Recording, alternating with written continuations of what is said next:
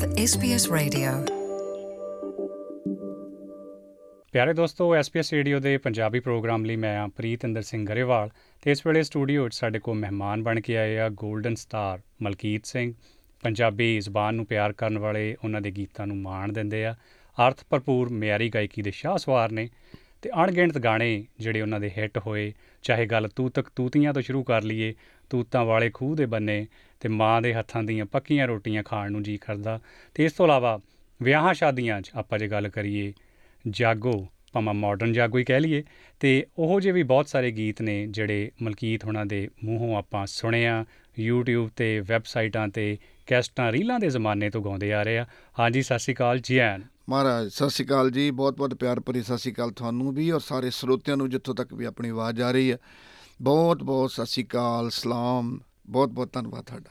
ਜੀ ਮੈਨੂੰ ਚੰਗਾ ਲੱਗਿਆ ਕਿ ਤੁਸੀਂ ਆਪਣੀ ਰੁਝੇਵਿਆਂ ਭਰੀ ਜ਼ਿੰਦਗੀ ਚੋਂ ਸਾਡੇ ਲਈ ਵਕਤ ਕੱਢਿਆ ਦੂਰੋਂ ਚੱਲ ਕੇ ਆਏ ਹੋ। ਆ ਬਿਲਕੁਲ ਜੀ ਆਰਟਿਸਟ ਨੂੰ ਜ਼ਰੂਰ ਸਮਾਂ ਕੱਢਣਾ ਚਾਹੀਦਾ ਕਿਉਂਕਿ ਮੈਂ ਸਮਝਦਾ ਜਿਹੜਾ ਮੀਡੀਆ ਹੈ ਤੁਹਾਡੇ ਲਈ ਆਰਟਿਸਟ ਦੇ ਲਈ ਇੱਕ ਆਕਸੀਜਨ ਦਾ ਕੰਮ ਕਰਦਾ।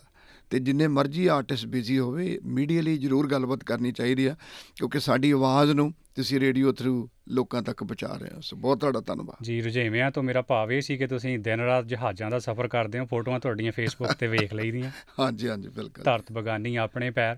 ਹਾਂ ਬਿਲਕੁਲ ਬਿਲਕੁਲ ਜੀ। ਜੋ ਦੇਖੇ ਕਹਿੰਦੇ ਜੀ ਵੀ ਜਿੱਥੇ ਜਿੱਥੇ ਲਿਖਿਆ ਦਾਣਾ ਪਾਣੀ ਉੱਥੇ ਤੁਹਾਨੂੰ ਜਾਣਾ ਪੈਣਾ ਜੀ। ਕੀ ਪੰਛੀ ਦਾ ਭਲਾ ਟਿਕਾਣਾ ਜਿੱਥੇ ਦਾਣਾ ਉੱਥੇ ਹੀ ਜਾਣਾ। ਜੀ ਇੱਕ ਸ਼ਾਇਰ ਦੇ ਬੋਲ ਨੇ। ਤੇ। ਮੈਂ ਵੈਸੇ ਉਸ ਜ਼ਮਾਨੇ ਤੋਂ ਤੁਹਾਨੂੰ ਸੁਣਦਾ ਆ ਰਿਹਾ ਜਦ ਤੁਹਾਡਾ ਗੀਤ ਛੋਟੇ-ਛੋਟੇ ਟੈਲੀਵਿਜ਼ਨਾਂ ਤੇ ਅਸੀਂ ਮੂਹਰੇ ਪੱਲੀ ਵਿਛਾ ਕੇ ਵੇਖਦੇ ਸੀ। ਕੀ ਬਾਤ ਹੈ ਹਾਂਜੀ। ਦੂਰਦਰਸ਼ਨ ਤੇ ਤੂੰ ਤੱਕ ਤੂਤੀਆਂ ਜਦ ਆਇਆ ਹਾਂਜੀ। ਉਹਨੇ ਤਾਂ ਇੱਕ ਵਾਰ ਤੁਹਾਡਾ ਨਾਮ ਮੇਰਾ ਖਿਆਲ ਅਸਮਾਨ ਤੇ ਚੜਾਤਾ ਹਾਂ ਬਿਲਕੁਲ ਬਿਲਕੁਲ ਜੀ। ਦੈਟਸ ਵਾਈ ਉਹ ਗੀਤ ਹੀ ਕੁਛ ਐਸਾ ਕੁਦਰਤ ਕਈ ਵਾਰੀ ਤੁਹਾਡੇ ਤੇ ਮਿਹਰਬਾਨ ਹੁੰਦੀ ਹੈ।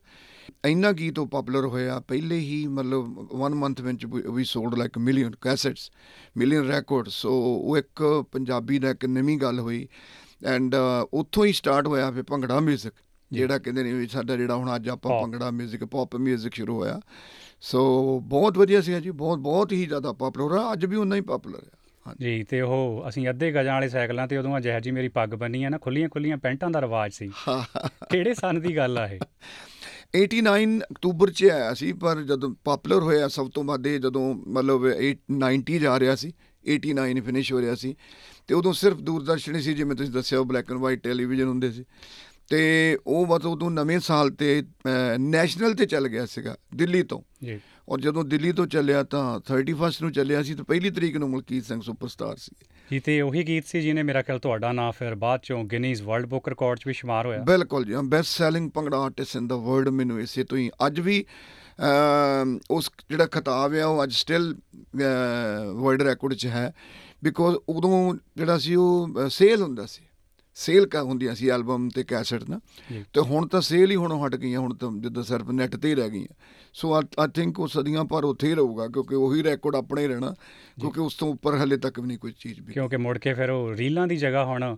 ਇੰਸਟਾਗ੍ਰam ਵਾਲੀ ਰੀਲ ਨੇ ਲੈ ਲਈ ਨਾ। ਹਾਂ ਇੰਸਟਾਗ੍ਰam ਨੇ ਹੁਣ ਵਿਊ ਦੀ ਗੱਲ ਆ ਗਈ ਕਿ ਵਿਊ ਕਿੰਨੇ ਆ ਗਏ ਜਾਂ ਕੀ ਹੋ ਗਿਆ ਉਦੋਂ ਉਦੋਂ ਅਸੀਂ 뮤직 ਵੇਚਦੇ ਹੁੰਦੇ ਸੀ ਉਦੋਂ ਵੇਚਣ ਤੇ ਪਤਾ ਲੱਗਦਾ ਸੀ ਵੀ ਜਦੋਂ ਕੋਈ ਐਲਬਮ ਆਉਂਦੀ ਸੀ ਕੈਸਟ ਆਉਂਦੀ ਸੀਗੀ ਤਾਂ ਜਿਹੜਾ ਦੁਕਾਨਦਾਰ ਤੋਂ ਪਤਾ ਲੱਗਦਾ ਹੁੰਦਾ ਵੀ ਕਿਹੜੀ ਜਿਹੜੀ ਜ਼ਿਆਦਾ ਵਿਕ ਰਹੀ ਹੈ। ਅੱਡੇ ਤੇ ਫੱਟਾ ਲੱਗਿਆ ਹੁੰਦਾ ਸੀ। ਸਹੀ ਗੱਲ ਤੇ ਨਾਲ ਉਹ ਪੈਨਸਲ ਨਾਲ ਘੁਮਾ ਕੇ ਕਈ ਵਾਰ ਰੀਲ। ਕਰਨੀ ਠੀਕ ਤੇ ਉਹ ਡੈਕ ਦਾ ਕਈ ਵਾਰ ਉਹ ਸੰਘ ਜਿਹਾ ਘੁੱਟਿਆ ਹੋਣਾ ਤਾਂ ਥੁੱਕ ਲਾ ਕੇ ਉਹਨੂੰ ਸਾਫ਼ ਕਰਨਾ। ਸਹੀ ਗੱਲ ਹੈ। ਇਹ ਮੋਟਰਾਂ ਵਾਲਾ ਦੌਰ ਵੀ ਸੀ। ਉਹਦਾ ਇੱਕ ਜ਼ਮਾਨਾ ਹੀ ਹੋਰ ਸੀਗਾ। ਉਹਦਾ ਇੱਕ ਆਪਣਾ ਸਵਾਦ ਸੀਗਾ। 뮤직 ਲੈ ਕੇ ਖਰੀਦਣ ਦਾ। ਲੋਕ ਜਾ ਕੇ ਸ਼ਾਪਾਂ ਤੇ ਪਹਿਲਾਂ ਪਤਾ ਕਰਦੇ ਹੁੰਦੇ ਸੀ ਵੀ ਕਦੋਂ ਨਵੀਂ ਐਲਬਮ ਕਦੋਂ ਆਣੀ ਮਲਕੀਤ ਸਿੰਘ ਦੀ। ਤਾਂ ਉਹ ਫਿਰ ਇੱਕ ਸਵਾਦ ਸੀਗਾ।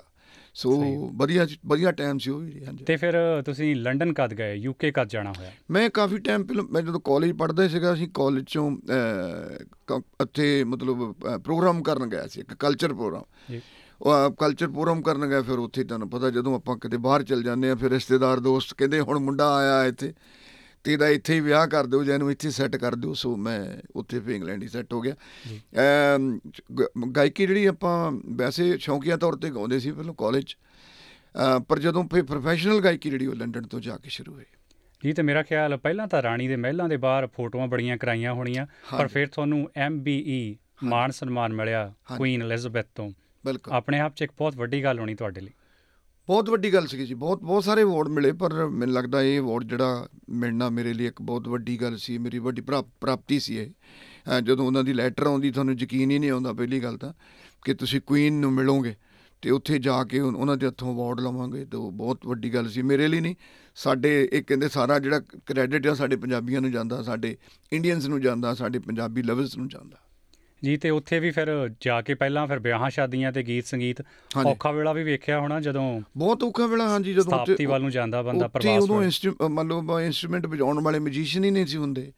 ਫਿਰ ਉਹਨਾਂ ਨਾਲ ਹੌਲੀ ਹੌਲੀ ਜਿੱਦਾਂ ਇੰਡੀਆ ਤੋਂ ਜਿਹੜੇ ਜਾਂਦੇ ਸੀ ਉਹਨਾਂ ਨਾਲ ਥੋੜਾ ਜਿਹਾ ਗੱਲਬਾਤ ਕੀਤੀ। ਫਿਰ ਉੱਥੇ ਜਾ ਕੇ ਆਪਣਾ ਇੱਕ ਬੈਂਡ ਬਣਾਇਆ। ਪਹਿਲੋਂ ਸਭ ਤੋਂ ਜਿਹੜੀ ਗੱਲਬਾਤ ਹੀ ਸੀ ਕਿ ਉਦੋਂ ਸ਼ੋਅ ਨਹੀਂ ਸੀ ਹੁੰਦੇ। ਪਹਿਲੋਂ ਵਿਆਹਾਂ ਸ਼ਾਦੀਆਂ ਤੋਂ ਜਿਵੇਂ ਆਪਾਂ ਇੰਡੀਆ 'ਚ ਦੇਖਦੇ ਆ ਵੀ ਖਾੜੇ ਲੱਗਦੇ ਨੇ। ਇਸੇ ਤਰ੍ਹਾਂ ਹੀ ਉੱਥੇ ਫੇ ਖਾੜੇ ਲੱਗਣੇ ਲੱਗੇ ਹੌਲੀ ਹੌਲੀ। ਵਿਆਹਾਂ ਤੋਂ ਸ਼ੁਰੂ ਗੱਲਬਾਤ ਹੋਈ। ਦੈਟਸ ਵਾਈ ਮੇਰੀ ਤੁਸੀਂ ਜਿਵੇਂ ਪਹਿਲੋਂ ਗੱਲ ਕੀਤੀ ਫੇ ਵਿਆਹਾਂ ਦੇ ਗੀਤ ਮੇਰੇ ਮੈਂ ਬਹੁਤ ਲਿਖੇ ਕਿਉਂਕਿ ਮੈਂ ਖੁਦ ਲਿਖਦਾ। ਫਿਰ ਉਹੀ ਗੱਲ ਜਾਗੋ ਆਈ ਆ ਮਾਮਾ ਬੜਾ ਗ੍ਰੇਟ ਇਦਾਂ ਦੇ ਗਾਣੇ ਫਿਰ ਮੈਨੂੰ ਲਿਖਣੇ ਪਏ। ਜੀ ਜਾਗੋ ਚ ਕੁਝ ਹੋ ਜਵੇ ਕਿਉਂਕਿ ਮਾਡਰਨ ਬੋਲੀਆਂ ਤੁਸੀਂ ਇਹ ਵੀ ਕਹਿੰਦੇ ਹੁੰਦੇ ਹੋ ਵੀ ਸਿਹਤ ਪੱਖੋਂ ਵੀ ਜਾਗਣਾ ਬਹੁਤ ਜ਼ਰੂਰੀ ਹੈ। ਬਿਲਕੁਲ ਕਿਉਂਕਿ ਪੰਜਾਬੀ ਫੋਕ ਹੈ ਜਿਹੜਾ ਜਾਗੋ ਨਾ ਤੇ ਜਿਹੜੀਆਂ ਸਾਡੀਆਂ ਉੱਥੇ ਬਾਹਰਲੀਆਂ ਲੇਡੀਜ਼ ਹੁੰਦੀਆਂ ਸੀ ਆਪਣੀਆਂ ਇੱਥੇ ਵੀ ਉਹ ਗਾਉਣਾ ਚਾਹੁੰਦੀਆਂ ਸੀ ਪਰ ਮਤਲਬ ਨੱਚਣਾ ਚਾਹੁੰਦੀਆਂ ਹੁੰਦੀ ਪਰ ਉਹਨਾਂ ਨੂੰ ਵਾਈਡਿੰਗ ਆਉਂਦੀ ਨਹੀਂ ਸੀਗੀ। ਤੇ ਇੱਕ 뮤지ਕਲੀ ਬਹੁਤ ਵਧੀਆ ਚਾਹੀਦਾ ਸੀ ਬਲਕਿ ਬਿਲਕੁਲ ਵੀ ਉਹਦੇ ਵਿੱਚ ਮੈਂ ਸਿਹਤ ਲਈ ਵੀ ਜਗਾਇਆ ਲੋਕਾਂ ਨੂੰ ਮਤਲਬ ਕਿਉਂਕਿ ਜਾਗੋ ਆਈ ਆ ਲੰਬੜਾ ਜੋਰੂ ਜਗਾਲਾ ਇੱਕ ਥੋੜੇ ਜਿਹਾ ਇੱਕ ਅੰਤਰਾ ਹੀ ਸੀਗਾ। ਫਿਰ ਉਹਨੂੰ ਮਾਡਰਨ ਹੋਰ ਥੋੜਾ ਜਿਹਾ ਬੋਲੀਆਂ ਕਰਕੇ ਉਹਨੂੰ ਥੋੜਾ ਐਕਸਾਈਟਮੈਂਟ ਦਿੱਤੀ। ਉਹਦਾ 뮤직 ਵਧੀਆ ਕੀਤਾ ਤੇ ਮੈਨੂੰ ਲੱਗਦਾ ਦੈਟਸ ਵਾਈ ਲੋਕਾਂ ਨੂੰ ਜ਼ਿਆਦਾ ਪਸੰਦ ਆ। ਵਨਗੀ ਮਾਤਰ ਸੁਣਾ ਦਿਓ ਫਿਰ ਸਾਡੇ ਹਾਂ ਹਾਂਜੀ ਹਾਂਜੀ। ਉਹ ਇੱਕ ਐਸਾ ਗੀਤ ਬਣ ਗਿਆ ਵੀ ਜਿਵੇਂ ਪਹਿਲੋਂ ਆਪਣੇ ਪਿੰਡਾਂ 'ਚ ਨਾ ਜਦੋਂ ਸਪੀਕਰ ਵਾਲਾ ਸਪੀਕਰ ਲਾਉਂਦਾ ਹੁੰਦਾ ਸੀ ਜਾਂ ਜਮਲਾ ਜੀ ਦਾ ਗਾਣਾ ਗਾਉਂਦਾ ਹੁੰਦਾ ਲਾਉਂਦੇ ਹੁੰਦੇ ਸੀ। ਮੰਜੇ ਜੋੜ ਕੇ। ਜਾਂ ਨਰਿੰਦਰ ਬੀਬਾ ਦਾ। ਤੇ ਹੁਣ ਜਦੋਂ ਵੀ ਕੋਈ ਵਿਆਹ ਹੁੰਦਾ ਤਾਂ ਪਹਿਲਾ ਗਾਣਾ ਆਪਣਾ ਉਹ ਜੱਗ ਹੁੰਦਾ ਉਹ ਲੰਬੜਾ ਜੋਰੋ ਜਗਾ ਲਵੇ ਜਾਗੋ ਆਇਆ ਆਹੋ ਵੇ ਹੁਣ ਜਾਗੋ। ਆਇਆ ਜਾਗ ਬੰਤਿਆ ਜਾਗ ਵੇ ਹੁਣ ਜਾਗੋ ਆਇਆ ਸੁੱਤੀ ਨੂੰ ਜਗਾ ਲਾ ਰੁੱਤੀ ਨੂੰ ਮਨਾ ਲਾ ਸੋਨ ਚਿੜੀ ਗੱਲਾਂ ਲਾਵੇ ਹੁਣ ਜਾਗੋ ਆਇਆ ਆਹੋ ਵੇ ਹੁਣ।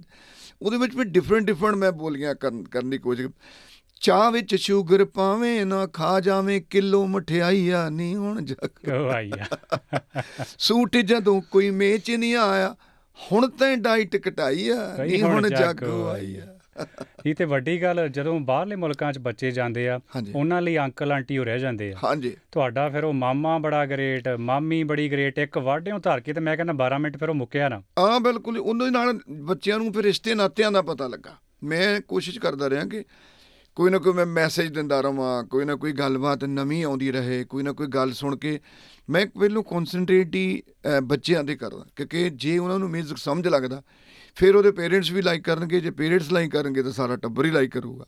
ਸੋ ਹਲਕੀ ਜੀ ਵਧੀਆ ਜੀ ਕੰਪੋਜੀਸ਼ਨ ਸਿੰਪਲ ਵਾਈਡਿੰਗ ਹੋਵੇ। ਸੋ ਉਹ ਨਿਆਣਿਆਂ ਨੂੰ ਉਸ ਚੀਜ਼ ਦਾ ਬੜਾ ਪਤਾ ਲੱਗਾ ਵੀ ਚਾਚਾ ਕੌਣ ਆ ਸਾਡਾ ਕੱਲਾ ਚਾਚਾ ਹੀ ਨਹੀਂ ਮਾਸੜ ਕੌਣ ਆ ਸਾਡਾ ਫੁੱਫੜ ਕੌਣ ਆ ਨੇ ਤਾਂ ਸਾਰਿਆਂ ਨੂੰ ਅੰਕਲ ਹੀ ਕਹਿ ਰਹੇ ਸੀ। ਹਾਂਜੀ ਸੋ ਉਸ ਗੀਤ ਤੋਂ ਬਾਅਦ ਬੱਚਿਆਂ ਨੂੰ ਬਹੁਤ ਕੁਝ ਜਨਰਲ ਨੌਲੇਜ ਪਤਾ ਲੱਗਾ ਵੀ ਰਿਸ਼ਤੇ ਨਾਤੇ ਕੀ ਹੈ ਸਾਡੇ। ਤੁਹਾਡੇ ਪੱਥੇ 'ਚ ਹਰ ਪ੍ਰਕਾਰ ਦਾ ਤੀਰ ਸੀ ਤੁਸੀਂ ਰੋਮਾਂਟਿਕ ਗੀਤ ਵੀ ਗਾਇਆ ਹਾਂਜੀ। ਪਰਦੇਸੀਆਂ ਦਾ ਦਰਦ ਵੀ ਬਿਆਨ ਕੀਤਾ ਲੋਕ ਗਾਇਕੀ ਵੱਲ ਵੀ ਧਿਆਨ ਦਿੱਤਾ। ਹਾਂਜੀ।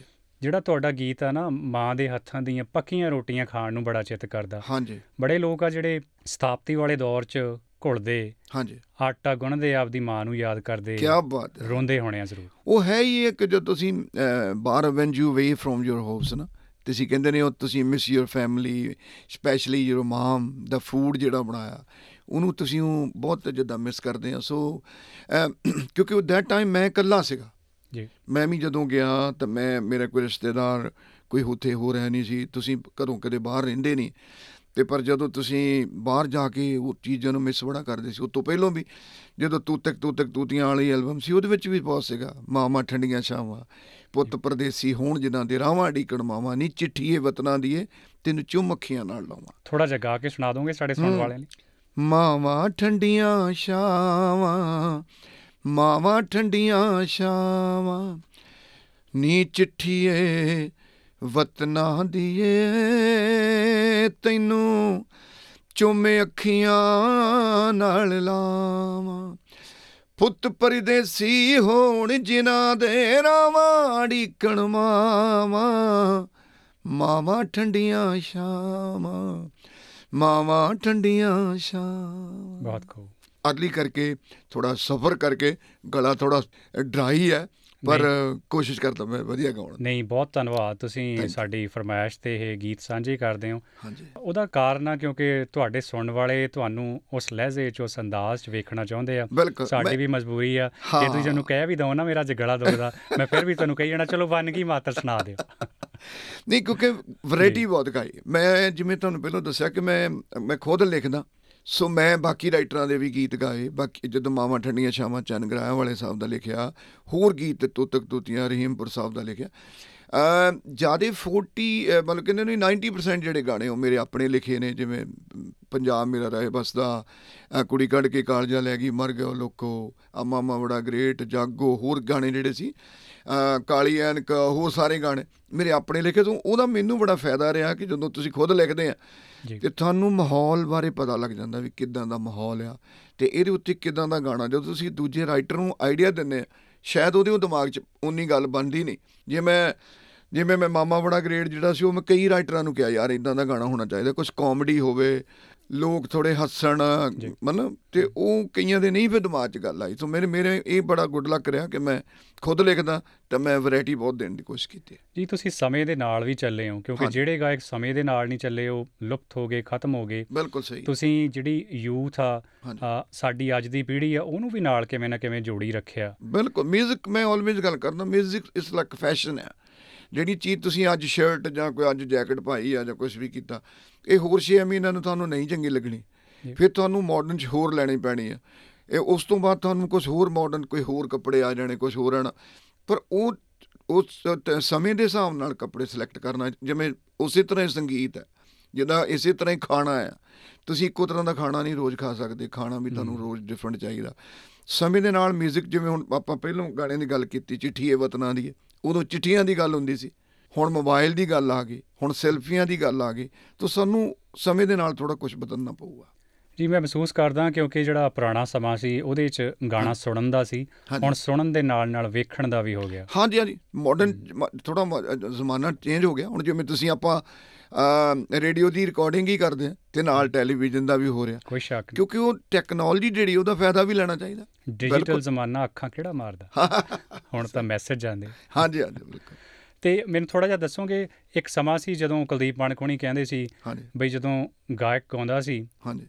ਸਾਜ਼ ਉਹਨੂੰ ਦਮ ਦਬਾਉਂਦੇ ਸੀ। ਹੁਣ ਸਾਜ਼ਾਂ ਨੂੰ ਦਮ ਦਬਾਉਣ ਲਈ ਗਾਇਕ ਆ ਗਏ ਸਿੱਖ ਕੇ ਗਾਉਣਾ ਤੇ ਗਾ ਕੇ ਸਿੱਖਣਾ ਇਹ ਦੋ ਅਲੱਗ-ਅਲੱਗ ਚੀਜ਼ਾਂ। ਬਹੁਤ ਬਹੁਤ ਜ਼ਰੂਰੀ ਹੈ ਜੀ, ਕਿਉਂਕਿ ਦੇਖੋ ਤੁਸੀਂ ਜਦ ਜੇ ਕਈ ਵਾਰੀ ਜ- ਤੁਸੀਂ ਆਰਟਿਸਟਾਂ ਦੀ ਗੱਲਬਾਤ ਕਰਦੇ ਹੋ, ਉਹ ਕਹਿੰਦੇ ਜੀ ਮੈਨੂੰ ਤਾਂ ਮੈਂ ਤਾਂ ਸਿੱਖਿਆ ਹੀ ਨਹੀਂ ਕਿਸੇ ਤੋਂ ਜਾਂ ਮੈਂ ਕੋਈ ਮੈਨੂੰ ਮੈਂ ਮੈਂ ਉਦਾਂ ਹੀ ਹੌਬੀ ਸੀਗਾ, ਮੈਂ ਤਾਂ ਵੈਸੇ ਹੀ ਗਾਉਣਾ ਸ਼ੁਰੂ ਕਰਤਾ, ਮੈਨੂੰ ਗਾਉਣਾ ਨਹੀਂ ਆਉਂਦਾ, ਪਰ ਮੈਂ ਉਦਾਂ ਗਾਉਣਾ। ਪਰ ਇਹ ਇਹ ਕੋਈ ਬਹੁਤ ਵਧੀਆ ਗੱਲ ਨਹੀਂ ਹੈਗੀ, ਤੁਸੀਂ ਜਿਸ ਚੀਜ਼ ਨੂੰ ਸਿੱਖੇ ਨਹੀਂ ਹੈ, ਤੁਸੀਂ ਤੇ ਕਾਰ ਚ ਚਲਾਉਣੀ ਹੋਵੇ, ਤੁਹਾਨੂੰ ਲਾਇਸੈਂਸ ਚਾਹੀਦਾ। ਤੁਹਾਨੂੰ, ਤੁਸੀਂ, ਤੁਹਾਨੂੰ ਦੇਖੋ, ਗੱਡੀ ਦਾ ਤੁਹਾਡੇ ਕੋਲ ਲਾਇਸੈਂਸ ਨਹੀਂ, ਪਰ ਤੁਸੀਂ ਟਰੱਕ ਚਲਾ ਰਹੇ ਹੋ। ਤੇ ਕਿਸੇ ਨੂੰ ਮਾਰੋਗੇ ਫਿਰ ਮਤਲਬ ਇਹ ਤਾਂ ਕੋਈ ਵਧੀਆ ਗੱਲ ਨਹੀਂ ਹੈ। ਇਸੇ ਤਰ੍ਹਾਂ ਹੀ ਮੈਨੂੰ ਤਾਂ ਲੱਗਦਾ ਗਾਇਕੀ ਦਾ ਵੀ ਕੋਈ ਲਾਇਸੈਂਸ ਹੋਣਾ ਚਾਹੀਦਾ ਜਿਹੜਾ ਪਹਿਲੋਂ ਲਾਇਸੈਂਸ ਪਾਸ ਕਰਕੇ ਹੀ ਫਿਰ ਇਧਰਲੇ ਪਾਸੇ ਆਵੇ ਫਿਰ ਜ਼ਿਆਦਾ ਬੈਟਰ ਹੋ ਸਕਦਾ। ਉਹ ਕਹਿੰਦੇ ਆ ਨਾ ਵੀ ਆ ਚੱਕਮੀਆਂ ਜੀਆਂ ਮੁੱਛਾਂ ਵਾਲੇ ਕਈ ਕੈਸਟਾਂ ਕੁਸਟਾਂ ਕਢਾਉਣ ਦੇ ਚੱਕਰ 'ਚ ਕੀਲੇ ਵੇਚ ਕੇ ਫਲॉप ਹੋ ਚੁੱਕੇ ਆ। ਬਿਲਕੁਲ ਸਹੀ ਹੈ ਜੀ ਬਹੁਤ ਬਹੁਤ ਨੁਕਸਾਨ ਹੋ ਰਿਹਾ ਸਾਡੀ ਪੰਜਾਬੀ 뮤직 ਦਾ ਬੜਾ ਤੁਸੀਂ ਇੱਥੇ ਵਧੀਆ ਕੁਐਸਚਨ ਕੀਤਾ ਕਿੰਨੇ ਲੱਖਾਂ ਕਰੋੜਾਂ ਰੁਪਈਆ ਰੋਜ਼ ਦੀਆਂ ਵੀਡੀਓ ਬਣਦੀਆਂ। ਜਿਹੜਾ ਲੋਕਾਂ ਨੂੰ ਪਤਾ ਵੀ ਨਹੀਂ ਹੈਗਾ ਵੀ ਇਹ ਗਾਣਾ ਕੀ ਆ ਔਰ ਉਹਦੇ ਬੋਲ ਕੀ ਆ। ਤੁਹਾਨੂੰ ਸਮਝ ਵੀ ਨਹੀਂ ਲੱਗਦੇ ਕੀ ਹੈਗਾ। ਜੀ ਤੇ ਅੱਜ ਫਿਰ ਕਾਲੀ ਐਨਕ ਲਾ ਕੇ ਆਏ ਹੋਏ ਹੋ। ਵਿੱਚ ਦੀ ਕਿਤੇ ਉਹਦਾ ਵੀ ਤੋਪਾ ਉਹਦਾ ਵੀ ਸਹਿੰਦਾ ਸਹਿੰਦਾ ਤੋੜਾ ਭਰ ਬਿਲਕੁਲ ਦਿਓ ਦੇਖੋ- ਦੇਖੋ ਮੈਂ ਜਦੋਂ ਇਹ ਲੋਕਡਾਊਨ ਸੀਗਾ ਤੇ ਮੈਂ ਲੋਕਡਾਊਨ ਦੇ ਵਿੱਚ ਬਹੁਤ ਗੀਤ ਲਿਖੇ। ਮੈਨੂੰ ਲੱਗਦਾ ਸੀ ਕੋਈ ਬੱਚਿਆਂ ਦੀ ਗੱਲਬਾਤ ਹੋਵੇ। ਮੈਨੂੰ ਲੱਗਦਾ ਸੀ ਸਾਡੀ ਜਿਹੜੀ ਨਾ ਪੰਜਾਬੀ ਗਾਇਕੀ ਤੇ ਬੜਾ ਇੱਕ ਤਾਂ ਬਾਲਗ ਲਾ ਸੀਗਾ ਕਿ ਲੋਕ ਕਹਿੰਦੇ ਸੀ ਯਾਰ ਨਾ ਅਸਲਾ ਬਹੁਤ ਯੂਜ਼ ਕਰਦੇ ਪੰਜਾਬ ਜਿਹੜੇ ਸਿੰਗਰ ਨੇ। ਜੀ। ਵੀਡੀਓ ਦੇ ਵਿੱਚ ਉਹ ਫਾਇਰ ਕਰਦੇ ਨੇ ਤੇ ਜੇ ਕਰਦੇ ਮੈਨੂੰ ਲੱਗਦਾ ਸੀ ਕਿ ਜਿਹੜਾ ਕੋਈ ਐਸੀ ਚੀਜ਼ ਮੈਂ ਲਿਆਵਾਂ ਕਿ ਲੋਕਾਂ ਦਾ ਅਸਲੇ ਵੱਲੋਂ ਧਿਆਨ ਹਟੇ। ਉਹ ਉਹਦੇ ਕਰਕੇ ਫਿਰ ਮੈਂ ਸੋਚਿਆ ਵੀ ਹੋਰ ਛੋਟੀ ਜੀ ਚੀਜ਼ ਕਿਹੜੀ ਹੋ ਸਕਦੀ ਹੈ? ਮੈਂ ਕਿਹਾ ਐਨਕ ਦੀ ਗੱਲ ਕਰਦੇ ਹਾਂ ਕਿ ਲੋਕ ਐਨਕਾਂ ਲਾ ਕੇ ਫਿਰ ਨੱਚਣਗੇ। ਕਾਲੀ ਐਨਕ ਨਾ ਲਾਇਆ ਕਰਨੀ ਤੂੰ ਪਹਿਲਾਂ ਹੀ ਸੋਹਣੀ ਨੀ ਤੇਰੀਆਂ ਅੱਖਾਂ ਹਾਏ ਨੀ ਕੀ ਦੱਸਾਂ। ਤੇਰੀਆਂ ਇੰਨੀਆਂ ਸੋਹਣੀਆਂ ਅੱਖਾਂ ਅੱਖਾਂ ਵੇਖਣਾ ਚਾਹੁੰਦੇ ਲੱਖਾਂ ਨੀ ਅੱਖਾਂ ਕਿਉਂ ਛਪਾਉਣੀਆਂ? ਕਾਲੀ ਐਨਕ ਨਾ ਲਾਇਆ ਕਰਨੀ ਤੂੰ ਪਹਿਲਾਂ ਹੀ ਸੋਹਣੀ ਸੋ ਉਹ ਜਿਹੜਾ ਗੀਤ ਸੀਗਾ ਮੈਂ ਤਾਂ ਐਕਚੁਅਲੀ ਕਿਹਾ ਸੀਗਾ ਕਿ ਕਾਲੀ ਐਨਕ ਨਾ ਲਾਇਆ ਕਰ। ਔਰ ਉਹ ਏਡਾ ਕੁ ਪਪੂਲਰ ਹੋਇਆ। ਮੈਨੂੰ ਲੱਗਦਾ ਵੀ ਜੇ ਹੁਣ ਵੀ ਉਹ ਵਿਕਣ ਵਾਲੀ ਗੱਲ ਹੁੰਦੀ ਤਾਂ ਸ਼ਾਇਦ ਇਹਨੇ ਤੋਤਕ ਦਾ ਰੈਕੋਰਡ ਤੋੜ ਦੇਣਾ ਸੀ। ਔਰ ਅਦਰਵਾਈਜ਼ ਮੇਰਾ ਹੀ ਨਹੀਂ। ਮੈਨੂੰ ਲੱਗਦਾ ਕਿ ਸਭ ਤੋਂ ਵਧੀਆ ਡੀਜੇ ਵਾਲਿਆਂ ਦਾ ਜਾਂ ਸਾਰਿਆਂ ਦਾ ਫੇਵਰਿਟ ਜਿਹੜਾ ਵਾ ਇਸ ਟਾਈਮ ਕਾਲੀ ਐਨਕ ਕੋਈ ਸ਼ੱਕ ਨਹੀਂ। ਡੀਜੇ ਵਾਲੇ ਬਾਬੂ ਮਲਕੀਤ ਚਲਾ ਇਹ ਹਰ ਪਾਰਟੀ 'ਚ। ਚਾਰ ਪੰਜ ਵਾਰੀ ਰਿਪੀਟ ਹੋਣਾ ਹੀ ਹੈ ਗਾਣਾ। ਨਹੀਂ ਚੰਗਾ ਲੱਗਦਾ ਮੈਨੂੰ। ਬਾਕੀ ਤੁਸੀਂ ਇੱਕ ਲੰਬਾ ਸਮਾਂ ਪੰਜਾਬ ਦੀ ਇਸ ਸੰਗੀਤ ਜਗਤ ਤੇ ਰਾਜ ਕੀਤਾ। ਉਹ ਵੀ ਇਸ ਕਰਕੇ ਕਿਉਂਕਿ ਤੁਸੀਂ ਸਮੇਂ ਦੇ ਨਾਲ ਆਪਣੇ ਆਪ ਨੂੰ ਢਾਲ ਲਿਆ। ਮੈਂ ਮੈਂ ਕੋਸ਼ਿਸ਼ ਕਰਦਾ ਰਿਹਾ ਕਿ ਗੀਤ ਜਿਹੜੇ ਸੈਂਸਫੁਲ ਹੋਣੇ ਚਾਹੀਦੇ ਗੀਤ ਜਿਹੜੇ ਮੀਨਿੰਗਫੁਲ ਹੋਣੇ ਗਾਣੇ ਚਾਹੀਦੇ। ਗਾਇਕੀ ਦਾ ਮਤਲਬ ਇਹ ਨਹੀਂ ਹੈਗਾ ਕਿ ਜੋ ਉਟਪਟਾਂਗ ਤੁਸੀਂ ਗਾਤਾ ਤੇ ਮਤਲਬ ਬੰਦਾ ਕਹਿੰਦਾ ਠੀਕ ਹੈ ਜੀ ਜਾਂ ਇੱਕ ਵਾਰੀ ਤੁਸੀਂ ਹਿੱਟ ਹੋ ਗਏ ਤੇ ਹਰ ਵਾਰੀ ਤੁਸੀਂ ਤੁਹਾਡਾ ਉਹੀ ਕਹਿੰਦੇ ਬਲੱਫ ਚੱਲਦਾ ਰਹੂਗਾ। ਨਹੀਂ ਗਾਇਕੀ ਜਿਹੜਾ ਆ ਬਹੁਤ ਵੱਡਾ ਬਿਜ਼ਨਸ ਆ। ਇਹ ਬਹੁਤ ਵੱਡਾ ਬਿਜ਼ਨਸ ਹੈ ਜੇ ਇਹਨੂੰ ਸੀਰੀਅਸਲੀ ਤੁਸੀਂ ਆਉਂਦਾ ਇਹਦੇ ਵਿੱਚ ਤੁਹਾਨੂੰ ਮਾਡਰਨਾਈਜ਼ ਵੀ ਕਰਨਾ ਪੈਣਾ, ਇਹਨੂੰ ਕਲਚਰ ਨੂੰ ਵੀ ਰੂਟਸ ਐਂਡ ਕਲਚਰ ਵੀ ਨਾ ਜਾਣਾ ਚਾਹੀਦਾ। ਮਿਊਜ਼ਿਕ ਵੀ ਚੇਂਜ ਹੋਵੇ, ਪਰ ਲਫ਼ਜ਼ ਵੀ ਉੱਥੇ ਦੂਸਰੇ ਹੋਣ ਕੰਪੋਜੀਸ਼ਨਾਂ ਹੋਣ, ਨਵੀਂ, ਨਵੇਂ ਆਈਡੀਏ ਹੋਣ। ਸੋ ਮੈਂ ਉਹ ਸਾਰੇ ਚੀਜ਼ਾਂ ਨਾਲ ਖੇਡਦਾ ਰਿਹਾ, ਤੇ ਮੇਰੇ ਲਈ ਉਹ ਗੁੱਡ ਲੱਕ ਰਿਹਾ। किसी ज़माने में ख्वाहिश थी कि जाने हज़ारों लोग अब इस बात का रोना है कि क्यों इस कदर जाने गए ਕੀ ਬਾਤ ਕਈ ਵਾਰ ਮਹਿਸੂਸ ਤਾਂ ਨਹੀਂ ਹੁੰਦਾ ਜਦ ਲੋਕ ਮਰਗ ਦੇ ਭੋਗਾਂ ਤੇ ਵੀ ਸੈਲਫੀਆਂ ਕਰੀ ਜਾਂਦੇ ਆ ਨਾ ਕਈ ਵਾਰ ਤਕਲੀਫ ਤਾਂ ਹੁੰਦੀ ਹੋਣੀ ਆ ਵੀ ਯਾਰ ਥੋੜੀ ਜੀ ਆਮ ਜ਼ਿੰਦਗੀ 'ਚ ਵੀ ਹਨਾ ਸਾਨੂੰ ਜਿਉਂ ਲੈਣ ਦਿਓ ਬਿਲਕੁਲ ਜੀ ਜਦੋਂ ਪਹਿਲੀਆਂ ਪਹਿਲੀਆਂ ਚ ਹੁੰਦਾ ਸੀ ਕਹਣਾ ਯਾਰ ਮਲਕੀਤ ਭਾਜੀ ਉਹ ਤੁਸੀਂ ਮਿਲੇ ਆ ਯਾਰ ਜੇ ਮੇਰੇ ਕੋਲ ਕੈਮਰਾ ਹੁੰਦਾ ਤਾਂ ਮੈਂ ਫੋਟੋ ਖਿੱਚ ਲੈਣੀ ਸੀ ਹਨਾ ਹੂੰ ਤੇ ਹੁਣ ਤਾਂ ਹਰੇਕ ਕੋਲ ਹੀ ਹੈ। ਕੈਮਰਾ ਆ everybody have like one selfie ਫਿਰ ਕਈ ਵਾਰੀ ਤੁਸੀਂ ਪਾਰਕਿੰਗ 'ਚ ਵੀ ਚਲ ਜਾਓ ਤੇ ਜਿਹੜਾ ਪਾਰਕਿੰਗ ਵਾਲਾ ਉਹ ਕਹਿੰਦਾ ਮੇਰੇ ਨਾਲ ਵੀ ਫੋਟੋ ਕਰਾਓ ਤੇ ਉਹਦਾ ਫਿਰ ਕੈਮਰਾ ਵਿਚਾਰੇ ਦਾ ਮਾੜਾ ਆ ਉਹ ਤੋਂ ਫੋਟੋ ਨਹੀਂ ਚੰਗੀ ਤਰ੍ਹਾਂ ਖਿੱਚ ਹੁੰਦੀ ਫਿਰ ਉਹ ਕਹਿੰਦਾ ਲਾਈਟ ਨਹੀਂ ਚੰਗੀ ਆ ਰਹੀ ਇੱਥੇ ਹੋਰ ਇੱਥੇ ਆ ਜਾਓ ਸੋ। ਬੜੇ ਟੈਨਸ਼ਨ ਆ ਪਰ ਤੁਸੀਂ ਕਹਿੰਦੇ ਨਹੀਂ ਪੇਸ਼ੈਂਸ ਬਹੁਤ ਜ਼ਰੂਰੀ ਹੈ ਇੱਕ ਕਲਾਕਾਰ ਕੋ ਇੱਕ। ਸਿੰਗਰ ਕੋਲੇ ਮੈਂ ਜਿਵੇਂ ਗੱਲ ਕਰਦੇ ਆਪਾਂ ਕਿ ਜਿਹੜਾ ਸਿੰਗਿੰਗ ਆ ਇਹ ਬੜੀ ਇੱਕ ਪੂਜਾ ਆ ਇਹ ਇੱਕ ਬੜਾ ਸੰਗੀਤ ਜਿਹੜਾ ਇੱਕ ਨਾ ਮਤਲਬ ਰੱਬ ਦੀ ਪੂਜਾ ਹੀ ਇੱਕ ਤਰ੍ਹਾਂ ਦੀ। ਤੁਹਾਨੂੰ ਹਰ ਚੀਜ਼ ਤੁਸੀਂ ਸਟੇਜ ਦੇ ਉੱਤੇ ਆ ਪ੍ਰੋਗਰਾਮ ਕਰ ਰਹੇ ਕੋਈ ਬੰਦਾ ਤੁਸੀਂ ਚੰਗੀ ਤਰ੍ਹਾਂ ਪ੍ਰੋਗਰਾਮ ਕਰ ਰਹੇ ਆ ਢੋਲ ਦੋ ਆ ਸਾਰੇ ਮਿਊਜ਼ੀਸ਼ੀਅਨ 8-10 ਤੁਸੀਂ ਲੱਗੇ ਆ ਭੰਗੜਾ ਪਾ ਰਹੇ ਆ ਜੇ ਹੋਰ ਐਂਡ ਕਰਨ ਲੱਗੇ ਆ। ਤੇ ਕੋਈ ਐਵੇਂ ਸ਼ਰਾਬੀ ਜਾ ਆਜੂਗਾ ਬੰਦਾ ਕਹੂਗਾ ਇੱਕ ਭੰਗੜੇ ਵਾਲਾ ਬਾਈ ਫੇ ਮੜਾ ਜਾ ਹੋਰ ਸਹੀ ਹੈ ਬੰਦਾ ਸੋਚਦਾ ਮੈਂ ਕਿਹੜਾ ਪਹਿਲਾਂ ਕੋਈ ਗਜ਼ਲਾਂ ਗਾਉਂਦਾ ਹਟਿਆ। ਪਰ ਉਹਦੀ ਵੀ ਸੁਣਨੀ ਪੈਂਦੀ ਹੈ ਸਹੀ। ਜੇ ਤੁਸੀਂ ਤੋ- ਕੋ ਤਿੰਨ ਘੰਟੇ ਦਾ ਪ੍ਰੋਗਰਾਮ ਕਰਨ ਦਾ ਕੋਈ ਫਾਇਦਾ ਨਹੀਂ ਜੇ ਤੁਸੀਂ ਐਂਡ ਤੇ ਉਹ ਬੰਦੇ ਨੂੰ 2 ਮਿੰਟ ਲਈ ਨਾਰਾਜ਼ ਕਰ ਦਿੱਤਾ। ਚਾਹੇ ਸਤਾਈ ਅੰਤਰਾ ਹੀ ਗਾਓ ਪਰ ਗਾਓ ਜ਼ਰੂਰ ਕਰਕੇ ਉਹਦੀ ਉਹਦੀ ਇੱਛਾ ਹੈ ਤੇ ਚਲ ਗਾ ਦੇ ਲਮਹੋਂ ਨੇ ਖਤਾ ਕੀ ਦਸ਼ਕੋਂ ਨੇ ਭੁਗਤਾ। ਇੱਕ ਦੋ ਸਕਿੰਟ ਗੁਰਦਾਸ ਮਾਨ ਦੇ ਮੂੰਹੋਂ ਉਹ ਸ਼ਬਦ ਨਿਕਲਿਆ। ਹਾਂਜੀ ਹਾਂਜੀ ਹਾਂਜੀ। ਤੇ ਉਹਨਾਂ ਨੂੰ ਕਾਫੀ ਪਿੱਛੇ ਪੈ ਗਏ। ਆ ਦੇਖ ਲਓ ਜੀ ਇੱਕ ਜਿਹੜਾ ਜਿਹੜਾ ਤੁਸੀਂ ਜਦੋਂ ਸਾਰੀ ਉਮਰ ਪੇਸ਼ੈਂਸ ਰੱਖੀ ਉਹਨਾਂ ਨੇ। ਹਾਂ ਬਿਲਕੁਲ ਇਦਾਂ ਇੰਟਰਵਿਊ ਹੀ ਕਰ ਰਹੇ ਸੀ। ਹੂੰ। ਜਦ ਤੁਸੀਂ ਇੰਟਰਵਿਊ ਵੀ ਕਰ ਰਹੇ ਆ ਤੁਹਾਡੇ ਦਿਮਾਗ 'ਚ ਬਹੁਤ ਚੀਜ਼ਾਂ ਪਿੱਛੇ ਚੱਲ ਰਹੀਆਂ। ਕਿ ਕੋਈ ਲਫ਼ਜ਼ ਕਿਸੇ ਦੀ ਨਾ ਸ਼ਾਨ ਦੇ ਖਿਲਾਫ ਨਾ ਨਿਕਲ ਜਵੇ ਸਾਡੀ ਕਮਿਊਨਿਟੀ ਨੂੰ ਕੋਈ ਇਦਾਂ ਨਾ ਹੋਵੇ ਕਿ ਕੋਈ ਗੱਲ ਸ਼ੋਅ ਆਫ ਵਾਲੀ ਨਾ ਨਿਕਲ ਜਵੇ। ਕਿ ਮੈਂ ਇਹ ਆ ਮੈਂ ਉਹ ਆ ਇਦਾਂ ਦੀ ਗੱਲਬਾਤ ਨਾ ਹੋਵੇ ਜਿਹੜੀ ਅਸਲੀਅਤ ਹੈ ਉਹੀ ਅਸਲੀਅਤ ਹੀ ਮੋਰੇ ਆਵੇ। ਪਰ ਇਹ ਕੋਈ ਲਫ਼ਜ਼ ਗਲਤ ਨਿਕਲ ਜਾਣਾ ਉਹ ਤਾਂ ਬਹੁਤ ਹੀ ਡੇਂਜਰਸ ਚੀਜ਼ ਹੈ ਔਰ ਸਪੈਸ਼ਲੀ ਇਸ ਮੀਡੀਆ ਦੇ ਉੱਤੇ। ਜੀ ਹਉਮੈ ਤੇ ਧੌਣ ਚਕੀਲਾ ਤੇ ਖਿਤਾਬ ਫਤਵੇ ਤੁਹਾਨੂੰ ਫਿਰ ਫੇਸਬੁੱਕ ਸੋਸ਼ਲ ਮੀਡੀਆ ਤੇ ਮਿਲਦੇ ਆ। ਹਾਂ ਬਿਲਕੁਲ ਬਿਲਕੁਲ ਜੀ ਬਹੁਤ ਮੈਂ ਮੈਂ ਸਮਝਦਾ ਜੇ ਤੁਹਾਡੇ ਕੋਲ ਕੋਈ ਗਲਤੀ ਵੀ ਹੋ ਜਾਂਦੀ ਹੈ ਗਲਤੀ ਹਰ ਬੰਦੇ ਕੋ ਹੁੰਦੀ ਹੈ। ਕੋਈ ਵੀ ਬੰਦਾ ਪਰਫੈਕਟ ਨਹੀਂ ਹੈ। ਛੇਤੀ ਮੰਨ ਜਾਣਾ ਚਾਹੀਦਾ ਛੇਤੀ ਗਲਤੀ ਨੂੰ ਕਹਿ ਦੇਣਾ ਚਾਹੀਦਾ ਮਾਫ ਕਰੋ ਜੀ ਦੁੱਲੇ ਵੇਰਾਂ ਦਾ ਕੁਝ ਨਹੀਂ ਸੀ ਵਿਗੜਿਆ ਬਿਲਕੁਲ ਬਿਲਕੁਲ ਸਾਨੂੰ ਹੋਣਾ ਚਾਹੀਦਾ ਸੀ। ਜੀ ਤੇ ਆਸਟ੍ਰੇਲੀਆ ਵੱਲ ਨੂੰ ਚੱਕਰ ਘੱਟ ਵੱਜਦਾ। ਆਸਟ੍ਰੇਲੀਆ ਤੋਂ ਤੁਸੀਂ ਦੂਰ ਹੀ ਬਹੁਤ ਰਹਿੰਦੇ ਹੋ। ਅਸੀਂ ਇੰਗਲੈਂਡ ਰਹਿੰਦੇ ਹਾਂ ਔਰ ਇੰਗਲੈਂਡ ਤੋਂ ਸਭ ਤੋਂ ਦੂਰ ਆਸਟ੍ਰੇਲੀਆ ਐਂਡ ਨਿਊਜ਼ੀਲੈਂਡ ਹੈ। ਅਸੀਂ ਦਿਲ ਦੇ ਨੇੜੇ ਰੱਖਦੇ ਹਾਂ ਤੁਹਾਨੂੰ। ਸਾਨੂੰ ਅਮਰੀਕਾ ਕੈਨੇਡਾ। ਉਧਰ ਨੇੜੇ ਪੈਂਦਾ ਨਾਲੇ ਉਧਰ ਟਾਈਮ ਨੂੰ ਉਧਰ ਜਿਹੜਾ ਉਧਰ ਵੱਧਦਾ ਆ ਇਧਰ ਨੂੰ ਘਟਦਾ। ਜਦੋਂ ਤੁਸੀਂ ਇੱਧਰ ਆਉਣਾ ਹੁੰਦਾ ਦੋ ਦਿਨ ਤਾਂ ਸਾਡੇ ਉਦਾਂ ਹੀ ਨਿਕਲ ਜਾਂਦੇ। ਕਿਉਂਕਿ ਮੈਨੂੰ ਹੁਣ ਮੈਂ ਕੱਲ ਜਦੋਂ ਆਇਆ ਮੈਂ ਲੰਡਨ ਤੋਂ ਮੈਨੂੰ ਅਹ, 25 ਘੰਟੇ ਲੱਗੇ 25 ਆਵਰ ਲੱਗੇ। ਅਹ, 12 ਘੰਟੇ ਉੱਥੇ ਤੇ ਫਿਰ 12 ਘੰਟੇ ਗਾਹਾਂ ਤਾਂ ਫਿਰ ਰਸਤੇ 'ਚ ਰੁਕਣਾ। ਸੋ ਇੱਧਰ ਨੂੰ ਥੋੜਾ ਜਿਹਾ ਕਹਿੰਦੇ ਨਹੀਂ ਜਿੱਦਾਂ ਕਈ ਵਾਰੀ ਬਠਿੰਡੇ ਵਾਲੇ ਪਾਸੇ ਆਪਣੀਆਂ ਰਿਸ਼ਤੇਦਾਰੀਆਂ ਵੀ ਘੱਟ ਹੁੰਦੀਆਂ। ਠੀਕ ਹੈ। ਉਧਰ ਬਹੁਤ ਵੀ ਘੱਟ ਜਾ ਹੁੰਦਾ। ਤੇ ਤੁਸੀਂ ਅਮਰੀਕਾ ਕੈਨੇਡਾ ਸਿੰਗਾਪੁਰ ਮਲੇਸ਼ੀਆ ਇੱਥੋਂ ਘੁੰਮ ਮੁੜ ਜਾਂਦੇ। ਉਧਰ ਦੇ ਦੇ ਗੇੜਾ ਲੱਗਦਾ। ਦੁਬਈ ਵਾਲੇ ਪਾਸੇ ਉਧਰ ਉਹ ਨੇੜੇ ਪੈਂਦੇ ਉਹ। ਇੱਧਰ ਬੰਦਾ ਸੋਚ ਕੇ ਹੀ ਆਉਂਦਾ ਵੀ ਜਦ ਕਹਿੰਦੇ ਨਹੀਂ ਵੀ ਉਹ ਬਠਿੰਡੇ ਵਾਲੀ ਮਾਸੀ ਨੂੰ ਮਿਲ ਜਾਣਾ ਵੀ ਉਧਰ ਨੂੰ ਭਾਈ ਭਗਤੇ ਕੋਲੋਂ ਬੱਸ ਫੜ ਤਰੀਕੇ ਲਈ। ਨਾਲ ਹਾਂਜੀ ਹਾਂਜੀ। ਪਰ ਹੁਣ ਮੈਂ। ਕਾਫੀ ਸਾਲਾਂ ਬਾਅਦ ਇੱਥੇ ਆਇਆ ਅੱਜ ਰਾਤੀ ਅਸੀਂ ਇੱਥੇ ਪਹੁੰਚੇ ਹਾਂ ਜੀ ਮੈਲਬਨ ਤੇ। ਇੱਥੇ ਕੋਈ ਰਿਸ਼ਤੇਦਾਰੀਆਂ ਨਾਨਕ ਸ਼ੱਕਾਂ ਪੂਜਣ ਆਏ ਹੋ ਜਾਂ ਫਿਰ ਕੋਈ ਸ਼ੋਅ ਨੇ ਕੋਈ ਹਾਂਜੀ ਇੱਥੇ ਪ੍ਰੋਗਰਾਮ ਕਾਫੀ ਟਾਈਮ ਬਾਅਦ ਮੈਂ ਸ਼ੋਅ ਕਰ ਰਿਹਾ ਕ- 18 ਨੂੰ ਦਿਸ ਸੈਟਰਡੇ ਮੇਰਾ ਪ੍ਰੋਗਰਾਮ ਹੈ ਔਰ ਅ, ਮੈਂ ਸਮਝਦਾ ਨੀਅਰਲੀ ਸੋ ਡੋਟਿਆ ਇਹ ਵੀ ਇੱਕ ਬਹੁਤ ਵੱਡਾ ਅਵਾਰਡ ਆ ਮੇਰੇ ਲਈ ਕਿ ਲੋਕ ਜਿਹੜੇ ਆ ਇੰਨਾ ਪਿਆਰ ਔਰ ਸਤਿਕਾਰ ਦੇ ਰਹੇ ਸੋ ਮੈਂ 18 ਨੂੰ ਇੱਥੇ ਪਰਫਾਰਮ ਕਰ ਰਿਹਾ 19 ਨੂੰ ਮੈਂ ਸਿਡਨੀ ਸ਼ੋ ਕਰ ਰਿਹਾ। ਜਸਟ ਟੂ ਸ਼ੋ ਦੇ ਲਈ ਮੈਂ ਇੱਥੇ ਆਇਆ। ਜੀ ਨਹੀਂ ਬਹੁਤ ਚੰਗਾ ਲੱਗਿਆ। ਤੁਸੀਂ ਸਟੂਡੀਓ ਆਏ ਸਮੇਂ 'ਚ ਸਮਾਂ ਕੱਢਿਆ। ਕਿਉਂਕਿ ਜਹਾਜ਼ ਦਾ ਲੰਬਾ ਸਫ਼ਰ ਸੀ ਰਾਤ ਉਤਰੇ ਉਹਦੇ ਬਾਵਜੂਦ। ਚਿਹਰੇ ਤੇ ਆਪਦੀ ਸਮਾਈਲ ਨੂੰ ਬਰਕਰਾਰ ਰੱਖਿਆ। ਨਾਲ ਨਾਲ ਥੋੜਾ ਜਿਹਾ ਅੱਜ ਗਾਇਕੀ ਵਾਲਾ ਵੀ। ਆਪਣਾ ਗਲਾ ਵੀ ਤਰ ਕਰਨਾ ਪੈਣਾ ਨਾ। ਹਾਂ ਬਿਲਕੁਲ ਜੀ 11 ਘੰਟੇ ਅਸੀਂ ਪਿੱਛੇ ਆ ਤੁਹਾਡੇ ਤੋਂ ਨਾ। ਸੋ ਮਤਲਬ ਹੱਲੇ ਉੱਥੇ ਰਾਤ ਦਾ ਆ। ਪ੍ਰੋਪਰ ਤੁਹਾਨੂੰ ਤੁਹਾਡੀ ਜਿਹੜੀ ਬੋਡੀ ਇੱਕਦਮ ਯੂਜ਼ ਟੂ ਨਹੀਂ ਹੁੰਦੀ। ਪਰ। ਚਲੋ ਵਾਹਿਗੁਰੂ ਨੇ ਬੜੀ ਕਿਰਪਾ ਕੀਤੀ ਹੈ ਕਿਉਂਕਿ ਉਦੋਂ ਵੀ ਪਹਿਲੋਂ ਮੈਂ ਦੀਵਾਲੀ ਵਾਲੇ ਦਿਨ ਟੋਰਾਂਟੋ ਸੀਗਾ ਸੰਡੇ ਸੰਡੇ ਤੋਂ ਉੱਥੇ ਮੰਡੇ ਫਿਰ ਲੰਡਨ ਆਇਆ ਲੰਡਨ ਤੋਂ ਫਿਰ ਇੱਥੇ ਆਇਆ। ਤੇ ਚਲੋ ਪ੍ਰਮਾਤਮਾ ਇਸੇ ਤਰ੍ਹਾਂ ਹੀ ਕਾਮਯਾਬੀਆਂ ਬਖਸ਼ੇ। ਔਰ 18 ਨੂੰ ਇੱਥੇ ਮੇਰਾ ਸੈਟਰਡੇ ਸ਼ੋਅ ਆ ਜੀ ਸਾਰੇ ਤੁਸੀਂ ਪਹੁੰਚੋ ਤੇ ਰੌਣਕ ਮੇਲਾ ਲਾਵਾਂਗੇ ਆਪਾਂ। ਤੇ 19 ਨੂੰ ਕਿਉਂਕਿ ਤੁਹਾਡਾ ਜਿਹੜਾ ਪ੍ਰੋਗਰਾਮ ਹੈ ਸਾਰੇ ਸਾਰੇ ਸੁਣਦੇ ਨੇ। ਸਿਡਨੀ ਉੱਥੇ ਵੀ ਸਾਰੇ ਜਣੇ ਪਹੁੰਚੋ ਮੈਂ ਤੁਹਾਡੀ ਮੈਂ ਸੇਵਾ ਕਿਹਾ ਅੱਜ ਕੱਲ T20 ਦਾ ਦੌਰ ਆ ਚੌਕਿਆਂ ਛਿੱਕਿਆਂ ਦਾ। ਹਾਂਜੀ। ਤੇ ਜਾਂਦੇ ਜਾਂਦੇ ਮੈਂ ਕਹਿੰਦਾ ਸੀ ਉਹ ਤੂਤਕ ਤੂਤੀਆਂ ਵਾਲੀ ਕਹਾਣੀ ਜਿਹੜੀ ਸੁਣਾਉਣੇ ਹੁੰਨੇ ਆ ਉਹਦੇ ਬਾਰੇ ਜ਼ਰੂਰ ਜ਼ਿਕਰ ਕਰ ਦਿਓ। ਹਾਂਜੀ। ਉਹਦੇ ਜਮਾਲੋ ਕੌਣ ਆ? ਆ ਬਿਲਕੁਲ ਜਿਹੜਾ ਤੂਤਕ ਤੂਤ ਤੂਤੀਆਂ ਦਾ ਬਹੁਤ ਰੋਮਾਂਟਿਕ ਮੀਨਿੰਗ ਹੈ ਤੂਤਕ ਮਤਲਬ ਕਿ ਆਪਣੇ ਜਿਹੜੇ ਪੰਜਾਬ ਦੇ ਵਿੱਚ ਸ਼ਤੂਤ ਆ ਉਹਨੂੰ ਜਿਹੜੀਆਂ ਲੱਗਦੀਆਂ ਕੁਛ ਏਰੀਆ 'ਚ। ਗੋਲਾਂ ਕਹਿੰਦੇ ਨੇ ਹਾਂਜੀ, ਕਹਿੰਦੇ ਤੂਤੀਆਂ, ਕਹਿੰਦੇ ਨੇ।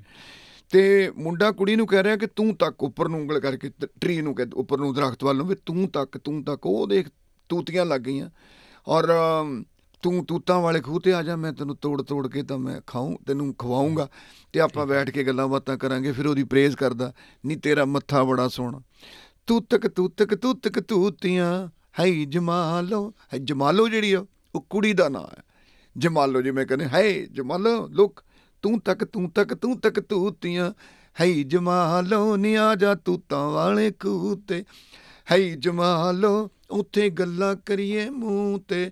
ਹੈ ਜਮਾਲੋ, ਤੂੰ ਤੱਕ ਤੂੰ ਤੱਕ ਤੂੰ ਤੱਕ ਤੂਤੀਆਂ। ਜੀ ਬਹੁਤ ਕੋ ਬਹੁਤ ਬਹੁਤ ਧੰਨਵਾਦ ਤੁਸੀਂ ਸਾਡੇ ਲਈ ਵਕਤ ਕੱਢਿਆ ਤੇ ਗਾਹੇ ਬਗਾਹੇ ਆਉਣ ਵਾਲੇ ਸਮੇਂ 'ਚ ਵੀ ਕੋਸ਼ਿਸ਼ ਰਹੂਗੀ ਤੁਹਾਡੇ ਨਾਲ ਇਹ ਸਾਂਝ ਨੂੰ ਇਸੇ ਤਰ੍ਹਾਂ ਬਰਕਰਾਰ ਰੱਖਣ ਦੀ। ਸਾਡੇ ਸੁਣਨ ਵਾਲਿਆਂ ਲਈ ਤੁਸੀਂ ਇਹ ਗੀਤ ਵੀ ਗਾਏ ਉਹਦੇ ਲਈ ਵੀ ਧੰਨਵਾਦ। ਬਹੁਤ ਬਹੁਤ ਮਿਹਰਬਾਨੀ ਜੀ thank you very much show ਤੇ ਜਰੂਰ ਤੁਸੀਂ ਸਾਰੇ ਪਹੁੰਚੋ। ਔਰ ਮੇਰਾ ਨਵਾਂ I just release my new Song is called mobile ਉਹਦੀ ਵੀ ਕਿਆ- ਵੰਨਗੀ ਮਾਤਰ ਹੋ ਜਾਵੇ। ਐਨਕ ਤੋਂ ਬਾਅਦ ਹੁਣ ਮੋਬਾਈਲ ਆ ਗਿਆ ਕਿ ਮੋਬਾਈਲ ਸਾਡੀ ਜ਼ਿੰਦਗੀ ਵਿੱਚ ਬਹੁਤ ਜ਼ਰੂਰੀ ਹੋ ਗਿਆ। ਤੇ ਮੋਬਾਈਲ ਤੇ ਗਾਣਾ ਹਲੇ ਤਾਈਂ ਕੋਈ ਨਹੀਂ ਸੀਗਾ। ਮੈਂ ਸੋਚਦਾ ਸੀ ਕਿੱਦਾਂ ਗਾਣਾ ਲਿਖਿਆ ਜਾਵੇ। ਮੁੰਡਾ ਕੁੜੀ ਜਿਹਨੂੰ ਪਿਆਰ ਕਰਦਾ ਜਿਵੇਂ ਤੂੰ ਤੱਕ ਤੂਤੀਆਂ ਵਾਲਾ ਸਿਸਟਮ। ਕਿ ਮੁੰਡਾ ਕਹਿ ਰਿਹਾ ਕੁੜੀ ਨੂੰ ਕਿ ਤੂੰ ਆਲਵੇਜ਼ ਫੋਨ ਤੇ ਹੀ ਰਹਿਨੀ ਆ ਦੇਖਦੀ ਰਹਿਨੀ ਆ ਮੈਸੇਜ ਚੈੱਕ ਕਰਦੀ ਰਹਿਨੀ ਆ ਕਦੇ ਜਿੱਥੇ ਜਾਨੀ ਮੋਬਾਈਲ ਦਾ ਕਿਹੜਾ ਨਹੀਂ ਚੜਦੀ। ਕਿ ਆਈ ਵਿਸ਼ ਮੈਂ ਤੇਰਾ ਮੋਬਾਈਲ ਹੋਵਾਂ। ਤੇ ਉਹ ਫਿਰ ਆਈਡੀਆ ਲਿਆ ਉਤੋਂ ਕਿ ਹਾਏ ਸੋਹਣੀਏ ਤੇਰਾ ਹੁੰਦਾ ਜੇ ਮੋਬਾਈਲ ਨਹੀਂ ਹਾਏ ਸੋਹਣੀਏ ਜੇ ਤੇਰਾ ਹੁੰਦਾ ਮੈਂ ਮੋਬਾਈਲ ਨਹੀਂ ਹਰ ਵੇਲੇ ਨਹੀਂ ਆਈ ਆਲਵੇਜ਼ ਵਿਦ ਯੂ ਹਰ ਵੇਲੇ ਨਹੀਂ ਮੈਂ ਤੇਰੇ ਰਹਿੰਦਾ ਨਾਲ ਨਾਲ ਨਹੀਂ ਹਾਏ ਸੋਹਣੀਏ ਜੇ ਤੇਰਾ ਹੁੰਦਾ ਮੈਂ ਮੋਬਾਈਲ ਨਹੀਂ ਜੀ ਬਹੁਤ ਮਿਹਰਬਾਨੀ ਥੈਂਕ ਯੂ ਜੀ ਮਿਹਰਬਾਨੀ ਧੰਨਵਾਦ। You're with SBS Radio.